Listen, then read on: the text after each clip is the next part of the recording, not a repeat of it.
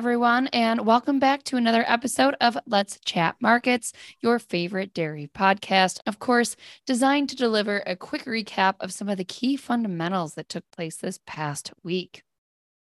It was a mixed week for dairy commodities, but looking at CME spot markets specifically, every product fell slightly with the exception of cheddar cheese barrels. This was a crazy week of information and analysis, but a lot of questions remain about consumer demand needs into Q4. Writing kept both Lucas and myself very busy this week as August US milk production was released on Monday, as well as European milk production figures for July. On Tuesday, there was a supportive global dairy trade event, and on the same day, China released their August import statistics. Wednesday saw our normal weekly EU report, followed by Thursday, the August cold storage figures for cheese and butter inventories here in the US.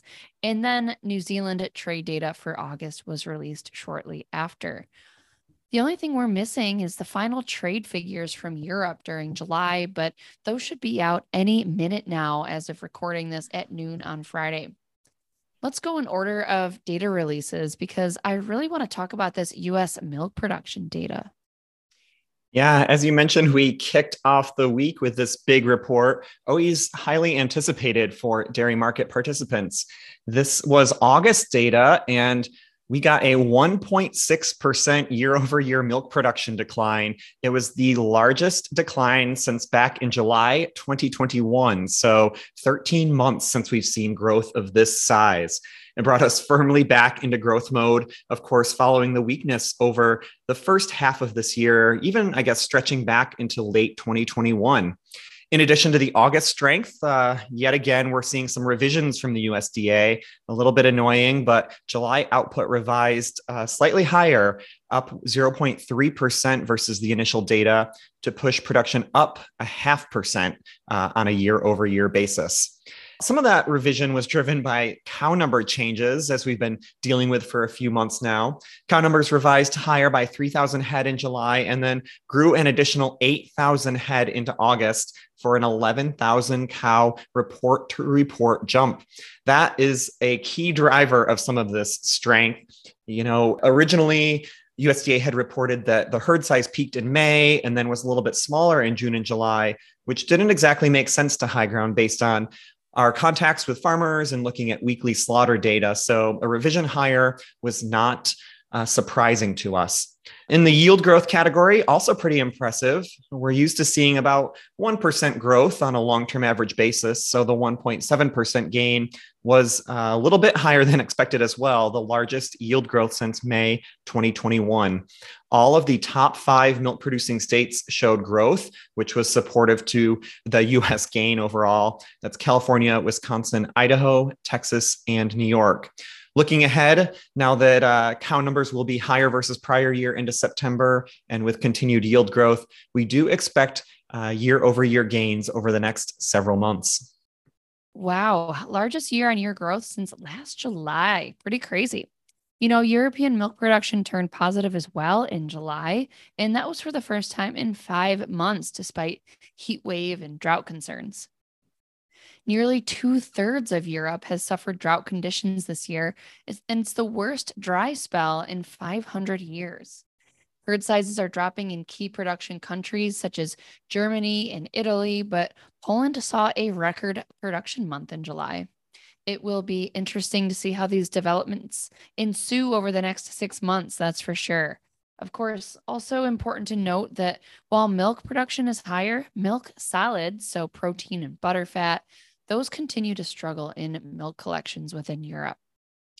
Speaking of struggling milk, New Zealand is having a difficult start to their season, but given the demand uncertainty, we weren't sure how that global dairy trade event would go on Tuesday. Overall, though, it seemed supportive for whole milk powder, fats, and cheese. Yeah, there was that reduced whole milk powder offer volumes, and that really motivated buyers to step in, it seems. The Middle East recorded the largest jump in volume from a year ago on milk powder, while Asia saw slight decreases given that there was less product to bid over. European and Latin American buyers also stepped in to vie for product against North Asia and Southeast Asia. And as a result, price gains were observed across nearly every delivery month on milk powder. And like you said, Lucas, New Zealand milk has been weak, but the overall milk solid supply issue has yet to be resolved. But global buyers continue to be hesitant to really purchase dairy commodities beyond short term needs, leaving demand concerns intact into next year. It did seem like North Asia's demand increased, but the August import figures that we got from China didn't look that great. Yeah, this was the weakest August in three years from China, yet imports from the US were the strongest for the month on record. Losses were primarily concentrated within fluid milk and cream, as well as whole milk powder imports, both of which China has a really strong domestic market for from a production standpoint.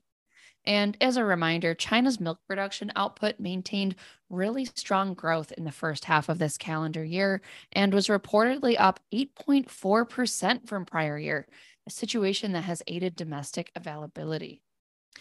Very interesting, as always, as we get data from China that we hope is as accurate as possible. After we dug into that China data, we did then, what a week, uh, get a peek into the inventory situation here in the US for cheese and butter. Kind of interesting numbers there. Butter stocks declining at a very impressive rate in August, but it wasn't exactly unexpected. So, even though we saw a pretty uh, steep decline that was larger than the five year average, I don't think it's very impactful to the market. You know, we are close to, we've come off a little bit from record high prices, but we're still very supported here as end users remain concerned about supply availability into the end of the year. This cold storage report basically kind of confirming what we all assumed was happening as stocks draw down at a very quick rate to feed high demand. On the cheese side, maybe a little bit bullish here. Uh, we did see some pretty impressive declines on both the total cheese and American style cheese uh, basis. I think the key takeaway is that in in the summer and when we saw prices decline into late July and August, we were very concerned about demand and where that was going to end up. But this shows that cheese demand held up pretty well through the end of the summer. And it's kind of confirms or supports why, at least until today, we were above $2 cheese on both blocks and barrels. If we don't see demand implications from inflation, we expect to see some further drawdowns here into the fall. I believe the last thing to cover is the New Zealand export situation. Yeah, you know, August is typically one of the lightest export months for New Zealand, but it was certainly an impressive one this year with whole milk powder, fluid milk, uh, the largest for the month on record. Cheese, butter, caseinates, and hydrous milk fat, they all achieved impressive growth and the highest August figures reported in many years kind of opposite of what we discussed happening in China. And, you know, regionally, shipments to Southeast Asia have been the most impressive this season, driven by whole and skim milk powder volumes moving to Indonesia. And as an individual country, exports to Algeria have actually been the strongest over the last few months. So while exports to China were positive, shipments elsewhere are what really drove the ship that month. All right, that does it for this week. Thank you, as always, for joining us to chat about dairy markets. And be on the lookout for a bonus episode to be released on Monday as we sat down with a supply chain expert earlier today. Cheers. Be sure to subscribe so that you never miss an episode. And if you're interested in receiving more information as well as our analysis, please visit highgrounddairy.com to request a free 30 day trial today. Futures and options trading involves substantial risk and is not suitable for all investors.